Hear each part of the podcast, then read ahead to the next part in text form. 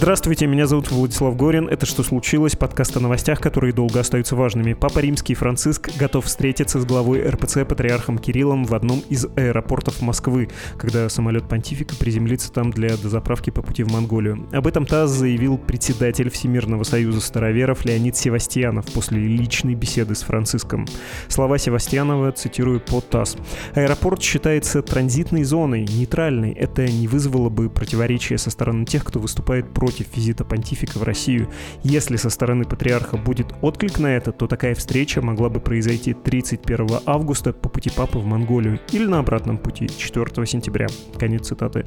В этом эпизоде «Что случилось?» мы поговорим о папе римском и его миротворческих инициативах и о патриархе московском и всей Руси Кирилле, о его взгляде на войну и на свою роль в завершении этого конфликта.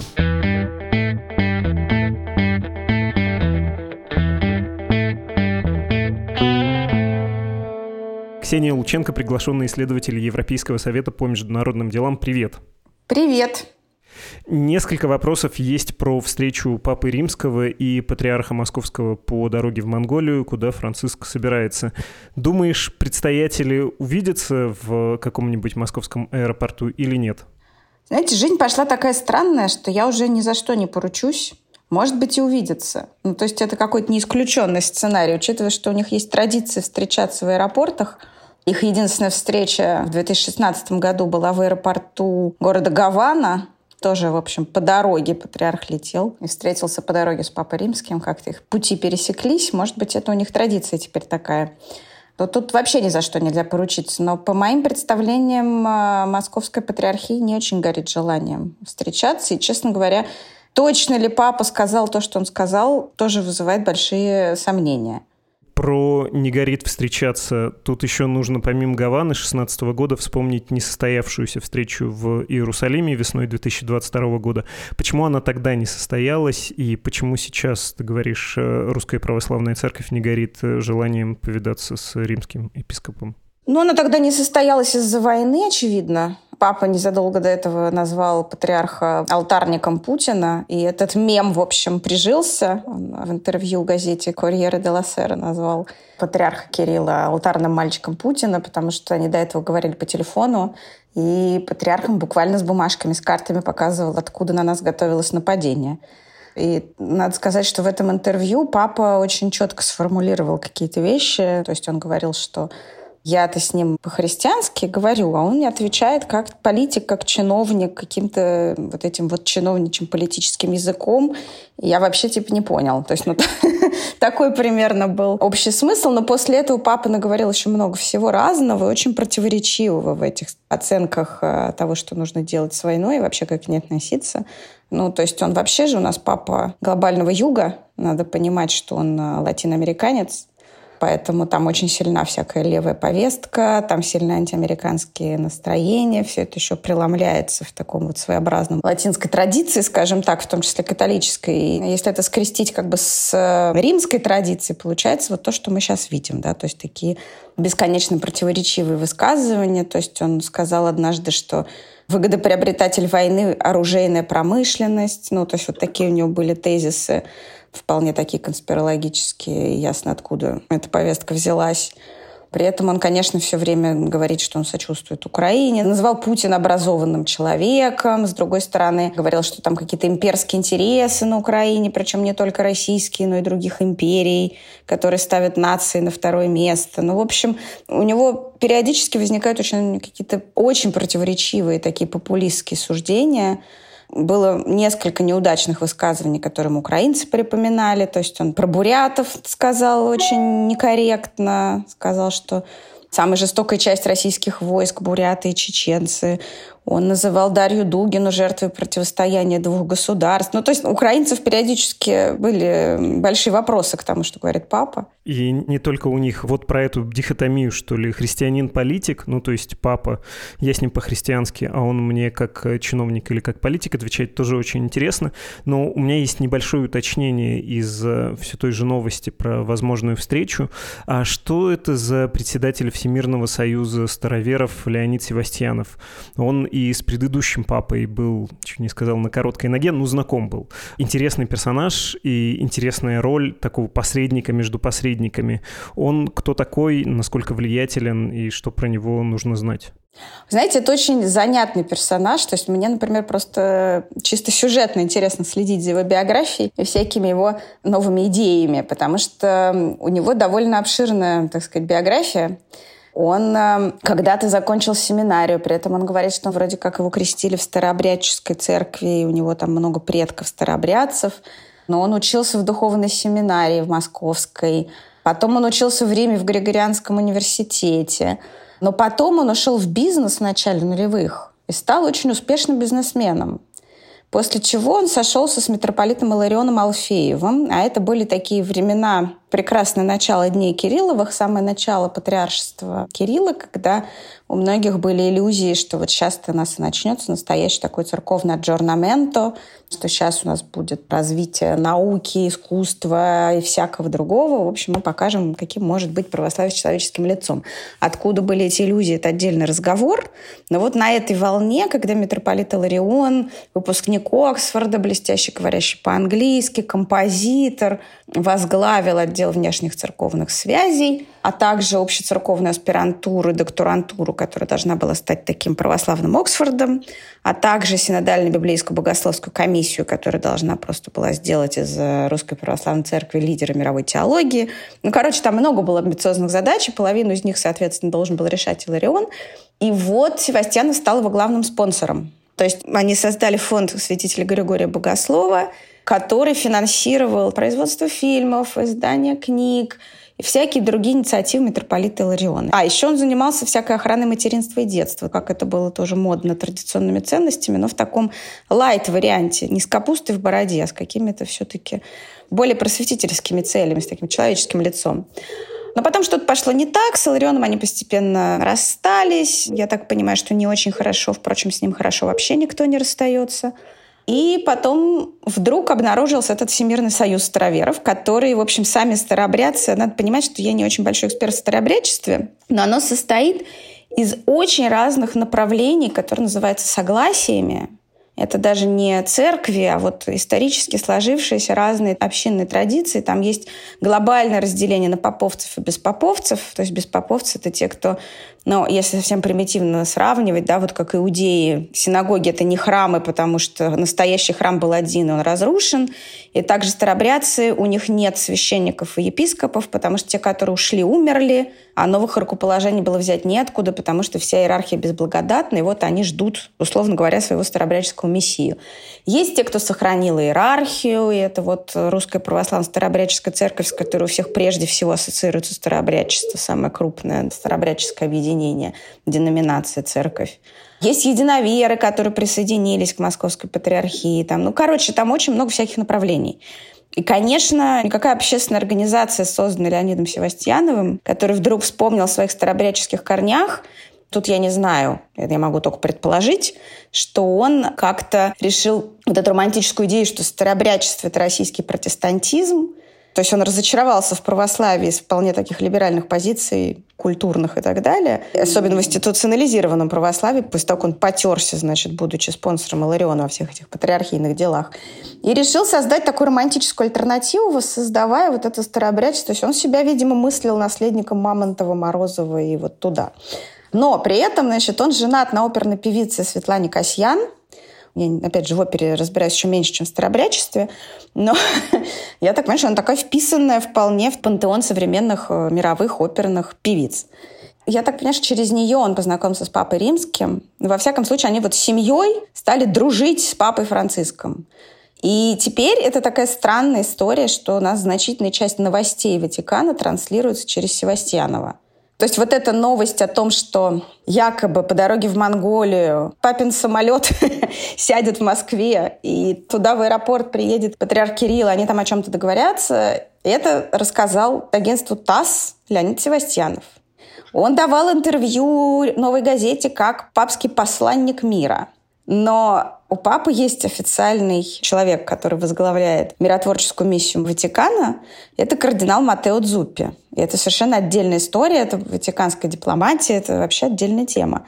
Но при этом Севастьянов себя позиционирует, и Государственное информационное агентство, так же, как и независимые русскоязычные СМИ, публикует его как представителя Папы Римского, при том, что у него нет никакого официального подтверждения, что на него возложена эта функция. Поэтому это может быть так, что папа ему что-то сказал и сказал, перескажи там. Ну, я себе с трудом это могу представить, но тем не менее. А может быть и нет. Но Тут можно сказать, что, конечно, он не то чтобы совсем самозванец. Во-первых, он действительно дружит с папой, у них какие-то личные человеческие отношения. Что, конечно, опять же, вызывает некоторую ярость у старообрядцев, вот у таких институционализированных Российская православная старообрядческая церковь. Они там не раз на своем сайте писали, что они никакого отношения к этому союзу староверов всемирному не имеют, и что вообще что это такое, почему он старообрядец с католиками там к папе римскому на поклон ходит. То есть я предполагаю, что он действительно что-то либо знает, либо через него Ватикан что-то транслирует. В общем, они как-то взаимно друг друга дополняют. Но выглядит это как такой потрясающий авантюрный роман.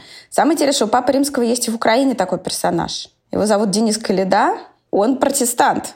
И он также транслирует какие-то месседжи Папы Римского, которые папа то ли произносил, то ли нет. Это же такое устное предание папа мне сказал, и вот я вам передаю. То есть он там на Ютьюбе, значит, что-то тоже от, от имени Папы Римского вещает.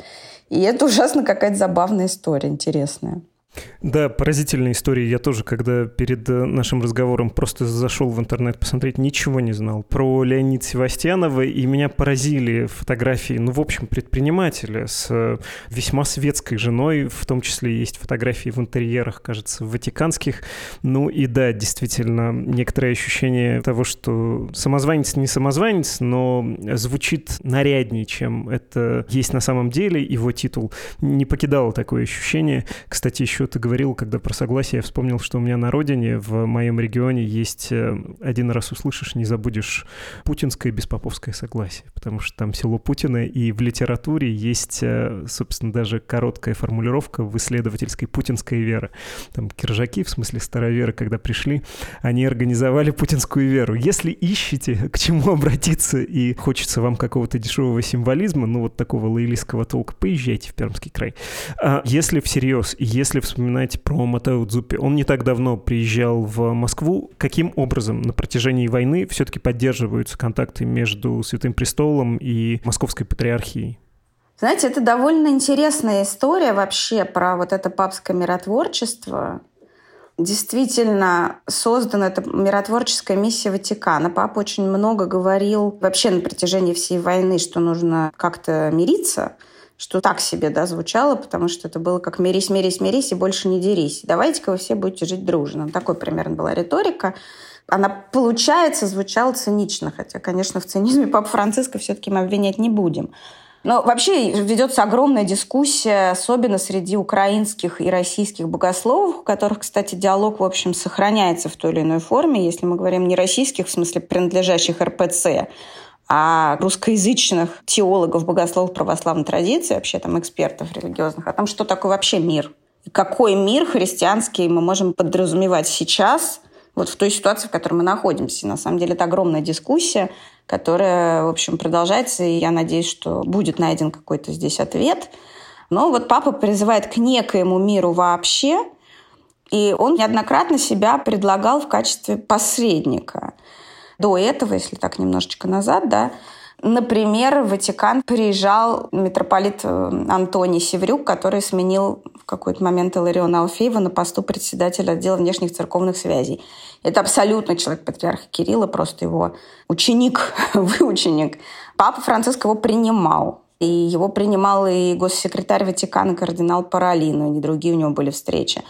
То есть э, вот этой дипломатической функции РПЦ при урезанной дипломатической функции Министерства иностранных дел Российской Федерации то как она осуществляется, это большой вопрос. То есть есть некая кулуарная роль Русской Православной Церкви во внешней политике РФ – и по моим наблюдениям она, в общем, усиливается. Мы можем говорить и о том, что вспомнить, да, что была такая странная детективная история с освобождением венгерских военнопленных, которых каким-то образом Русская Православная Церковь вывезла на территорию Венгрии, передала Венгрии, от чего, собственно, даже Орбан отказался сказать, что он имеет к этому какое-то отношение. Туманная история, но это украинские граждане венгерской национальности, которые попали в плен Вот 11 из них РПЦ каким-то образом куда-то передала, то есть часть из них подтвердила Украина, что они вернулись, часть нет. Ну, то есть мы не знаем просто. И вроде проходила информация, что будут еще какие-то новые порции таких же вот венгров, воевавших на стороне ВСУ, попавших в плен, которых РПЦ каким-то по своим каналам куда-то передает. Это очень интересная история. Ну, то есть это какая-то эта дипломатическая сторона теневая, которую нам не видно, она продолжается. Вот на этом фоне вот этих вот э, действий Русской Православной Церкви как бы миротворческих и посреднических Понятно, что они происходят в интересах все Российской Федерации и своих собственных. Мы не знаем, что там происходит. На этом фоне, значит, вот э, миротворческая миссия Ватикана, который возглавил архиепископ Болонский Матео Дзуппи. И он приезжал в Киев, приезжал в Москву и приезжал к Байдену. То есть у этой миссии очень высокий уровень встреч. Да, то есть они встречались с Зеленским, потом они встречались в Москве с э, помощником президента РФ Юрием Ушаковым который как бы в тени находится, да, то есть он не самый влиятельный деятель российской внешней политики, но говорят, что он довольно влиятелен, что он дипломат в отставке, скажем так, который влияет на какие-то, опять же, вот эти вот теневые переговоры, видимо, я не знаю, можно предположить. В Киеве он встречался с Зеленским, а в Москве после того, как встретиться с Ушаковым и перед тем, как встретиться с патриархом Кириллом, в Киеве он, кстати, не встречался с представителями ни одной украинской религиозной организации, именно потому, чтобы не вставать ни на какую сторону в этом противостоянии между ПЦУ и УПЦ. И вообще не влезать в украинскую именно религиозную ситуацию. То есть они показали, что Ватикан интересует именно дипломатические политические переговоры, они никак не вмешиваются в религиозную ситуацию в Украине. То есть это надо тоже отметить. И в Москве Дзупи встретился с Марией Львовой Беловой, что, конечно, произвело фурор просто на всех, потому что на нее выдан ордер на арест Международным уголовным судом в Гааге. И тут приезжает дипломат такого уровня, потому что ну, ватиканская дипломатия – это, в общем, уважаемая часть мировой дипломатии – и встречается с ней, улыбается, ведет переговоры. Ну, понятно, что все там протоколы, вежливость тоже такая, но дальше сайты Патриархии.ру, информационное агентство, все показывают, что вот Ватикан, вот мы встречаемся, вот то есть отпиарились там все по полной программе с российской стороны на этой встрече. И архимандрит Кирилл Говорун, такой один из экспертов, богословов украинского происхождения, написал, что цель Москвы понятна, через Ватикан легитимизировать преступников. Но возникает вопрос, какая цель в этой ситуации у Ватикана? И все эксперты сходятся на том, что, особенно учитывая, что почти нет никаких содержательных сообщений, о чем говорилось на этих всех встречах, да, вот с кардиналом Дзуппи, в том числе и о встрече с Байденом мало что известно, что все-таки есть некоторая цель, что ватиканская эта миротворческая миссия – сосредоточена все-таки на освобождении детей что они выбрали это направление, и они пытаются своими какими-то рычагами воздействовать на то, чтобы все-таки Россия какое-то количество увезенных из Украины детей, вот тех самых, из-за которых на Марии Львова Белова выписан ордер Международного уголовного суда, чтобы их все-таки вернуть домой, в Украину. Но это вот, повторяю, что все это по вот таким косвенным признакам можно вычислить. Здорово, что ты можешь что-то вычислить. Я понимаю, что я чувствую себя, когда читаю материалы об этих визитах и вообще об активности и Русской Православной Церкви, и Римской Католической Церкви. У меня ощущение, что я человек, безусловно, с таким советским бэкграундом, который постоял на проповеди на площади Святого Петра, а потом где там в России? Ну, в храме Христа Спасителя, да, наверное, или в храме Вооруженных сил, где может патриарх э, проповедь прочитать свою. И я такой стою и все равно думаю об предстоятелях как о политиках. Ты говорила про эту дихотомию. Вот позвонил и хотел с ним говорить по-христиански, да, говорил папа, а он мне отвечает как э, чиновник, как политик. Но вот я в них обоих э, склонен замечать э, людей, которые ведут себя как политики. Папа римский при этом претендует, наверное, вполне заслуженно и по чину, на роль такого глобального миротворца. Один из крупнейших конфликтов современности, конфликт в центре Европы. Странно не высказаться, странно не сказать о своей миротворческой миссии и не повысить таким образом свое влияние, не возвысить голос со своей кафедры, в то время как э, стремление патриарха, опять же, я тут э, отставляю в сторону всякие христианские чувства, даже миссия, в общем, патриарха показать себя арбитром, авторитетом, фигурой, способной влиять на людей в России и в Украине, вновь объединить Русь, да, которая вот расползлась, и война этому способствует, если говорить про украинские приходы. Я тут слышу это в словах патриарха, в том числе, когда он произносит э, во время проповеди про возвращение в Днепровскую купель. Все мы оттуда вышли, да, вот эта вот претензия на то, что все, кто ведут э, свое религиозное происхождение от крещения Руси, должны объединиться. Ну как объединиться? Тут я за патриарха договариваю. Ну, видимо, после какой-то победы московского царя придет и патриарх, и вот вновь всех объединит. Такое у меня ощущение. Какие ощущения возникают у тебя? Во-первых, конечно, действительно эта дихотомия присутствует, потому что они, с одной стороны, вроде как духовные лидеры, а с другой стороны, играют роль в мировой политике и, в общем, стараются эту роль, э, то есть она им дорога. Но есть еще третий актор, есть еще патриарх Варфоломей Константинопольский, не будем забывать. При том, что мы, конечно, не можем все уравнивать, да, там папу с э, двумя православными патриархами, но тем не менее, по крайней мере, из тех духовных лидеров, религиозных лидеров, кто по поводу войны как-то высказывается и пытается что-то делать, их трое, да, и Папа Римский, и Патриарх Кирилл, и Патриарх Варфоломей. Ну, с Папой Римским более-менее все тут понятно, потому что он э, еще и глава государства Ватикан. То есть тут все честно. И у католической церкви огромная традиция дипломатии. И всегда есть там, где есть дипломатические представительства Ватикана, папские нунции — это послы, а главы епархий католических на местах — это другие епископы. То есть вот в Москве всегда есть нунций, и есть архиепископ Пауло Пеца, который много лет возглавляет католическую епархию в Москве, например. Да? Вот, и также более-менее везде. Ну, то есть это две разных как бы, структуры. Да? Но Ватикан — это вообще сложная организация. И это государство, и это церковь, и это огромная традиция многовековая и так далее. Ну и вот сейчас мы находимся в той точке, в которой находимся. Что касается патриарха, то все гораздо сложнее, потому что римская церковь всегда была над государствами. То есть она претендовала, скажем так, на мировое господство. То есть так мы в пределе говорим она была надгосударственная, и это, в общем, позволяет ее авторитету быть более высоким вот сейчас, по крайней мере, на современном этапе, да, потому что она объединяет страны с очень разным государственным устройством. Это и там Латинская Америка, и Индия, и Польша, и католицизм там везде очень разный. Но, тем не менее, вот есть Ватикан, есть Римский престол, есть Папа, который над всеми и, соответственно, может как-то из этой позиции вести какие-то политические, в том числе, переговоры. А православная церковь исторически шла совершенно по другому пути, и поэтому то, что мы видим на примере Москвы, я сейчас не буду историческую лекцию читать, тем более, что я к ней не готова, что наоборот, церковь все время подстраивалась под государство, чья власть того и вера. Это же не зря такая пословица возникла. И отношения русской православной церкви с российским государством, каким бы оно ни было, это всегда была полная зависимость, за редким-редким исключением. Вот после революции 17 года был собор 17-17 года, когда уже, правда, начали расстреливать архиереев и священников, но зато никто им не указывал, как им устраивать свою церковную жизнь. Другое дело, что некому уже было воплощать решение этого собора в жизнь. Был краткий период, окно такое в конце 80-х, начале 90-х, когда Совет по делам религии был упразднен, а какие отношения у церкви будут с российским новым государством, еще было неясно. И они могли быть любыми, особенно в стране, где большая часть населения традиционно исповедовала, ну, я бы даже не назвала это атеизмом, такой полная как бы религиозная индифферентность, да. Но там быстро церковь сориентировалась и попросилась обратно.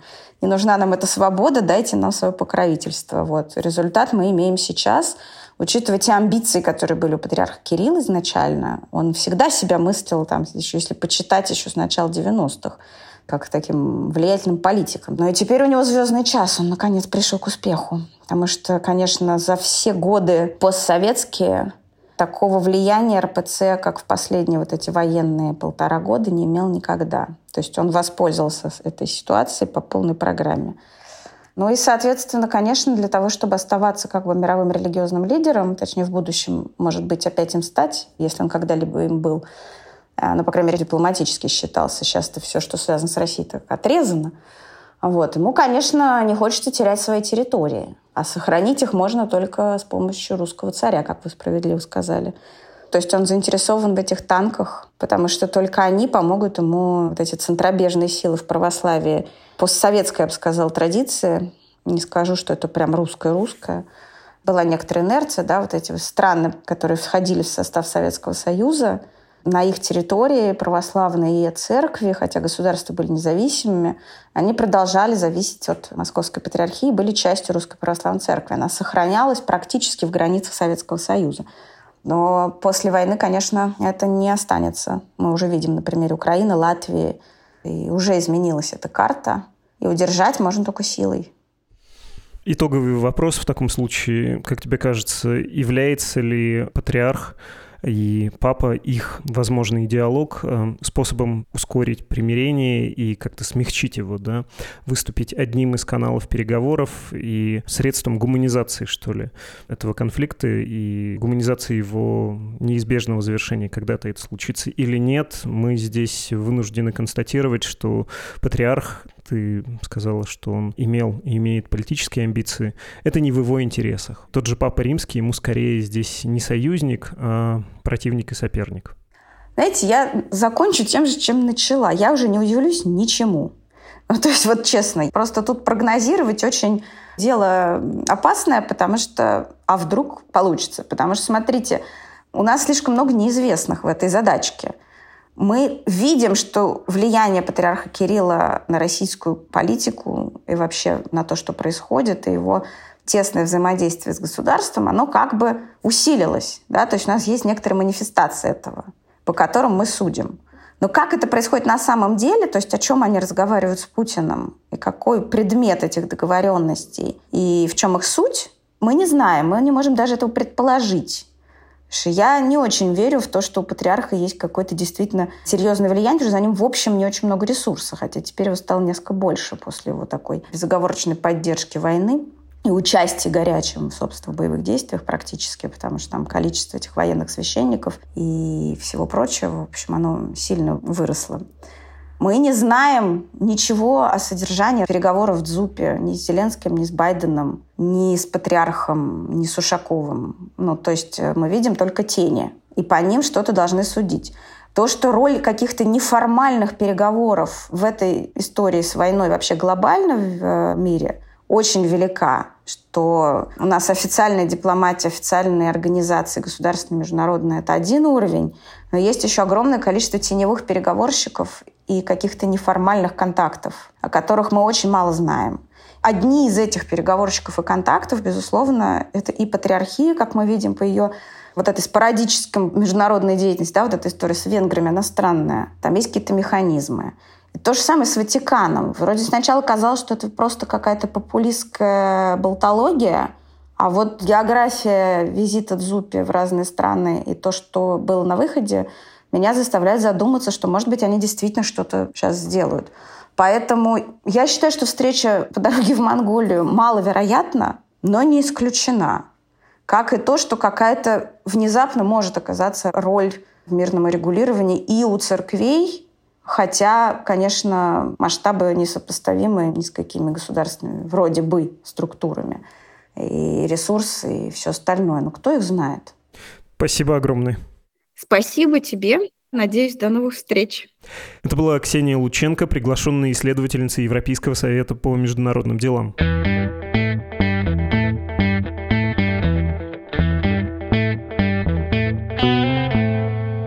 Напоминаю, в описании к этому эпизоду есть ссылка на материал под названием «Как помочь Медузе». Там все объяснено про наши дела с деньгами. С вашей поддержкой сказано, как помочь и как помогать не надо, чтобы не навредить себе. Прочтите, пожалуйста, если еще не читали, и поддержите, если у вас есть такая возможность. Наше издание несколько лет тому назад не закрылось и до сих пор существует только благодаря вашей поддержке. Читаю письма с адреса подкаста собакамедуза.io. Так у нас заведено под конец эпизода читать ваши послания. Вот письмо, которое написала Ирина, и я придерживал его. Сейчас объясню, почему. Собственно, текст послания. Пишу вам из-под кондиционера о наболевшем, об изменении климата и связанной с этим аномально высокой температурой, кажется, во всем северном полушарии.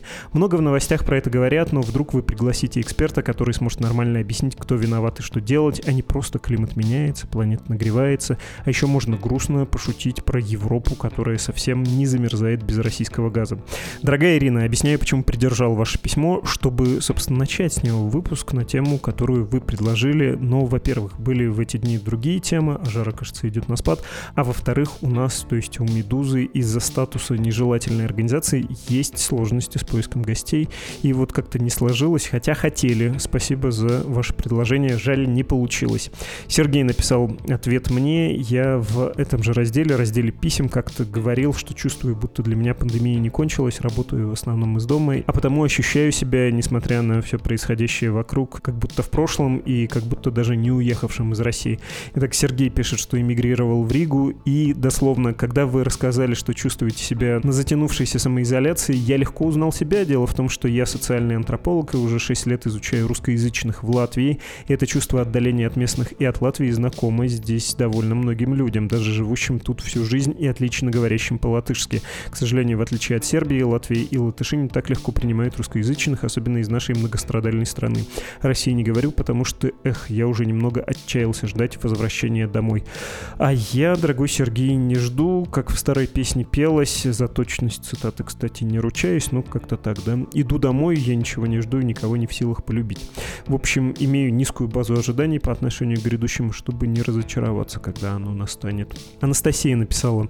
Родилась в Советском Союзе в Литве. Первые 10 лет независимости была подростком, последние 20 живу в Англии. До февраля 22 жила в полном неведении и иллюзии, что русские люди в своем большинстве разделяют со мной принципы свободы права, выбора, слова и личности. Теперь я называю это «жила под матрасом», как ящерица под камнем.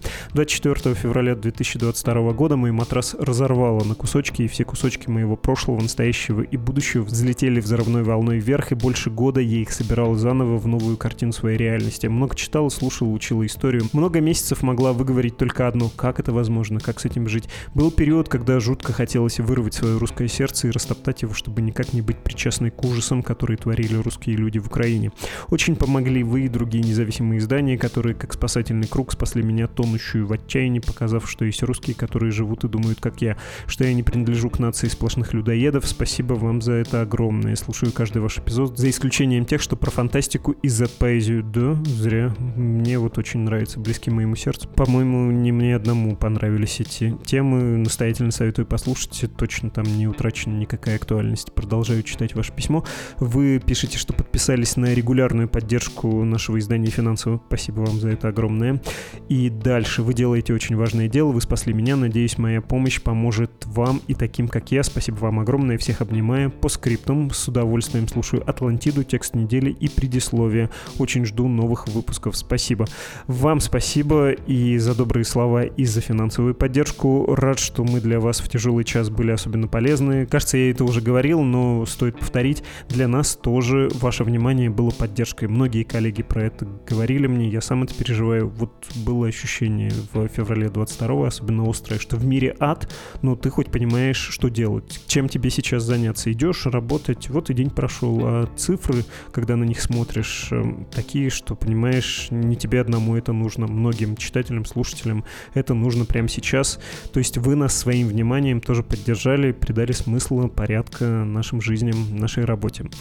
Закрываю почтовый ящик и не могу не заметить, что сутки прошли с тех пор, как я восхитился гением Айн Рэнд. Еще ни одного письма о том, что плохо восхитился. Я даже удивлен, я приятно поражен. Если у вас есть вопросы, идеи, впечатления, шпильки, критика, переживания, напишите о них нам на почту подкаст собакамедуза.io. Я ваше письмо прочту, как вот сейчас сделал это с посланиями других слушателей под конец эпизода, ну и что-то отвечу. Это был подкаст «Что случилось?», посвященный посвященные новостям, которые долго остаются важными. Всего доброго и до встречи. thank you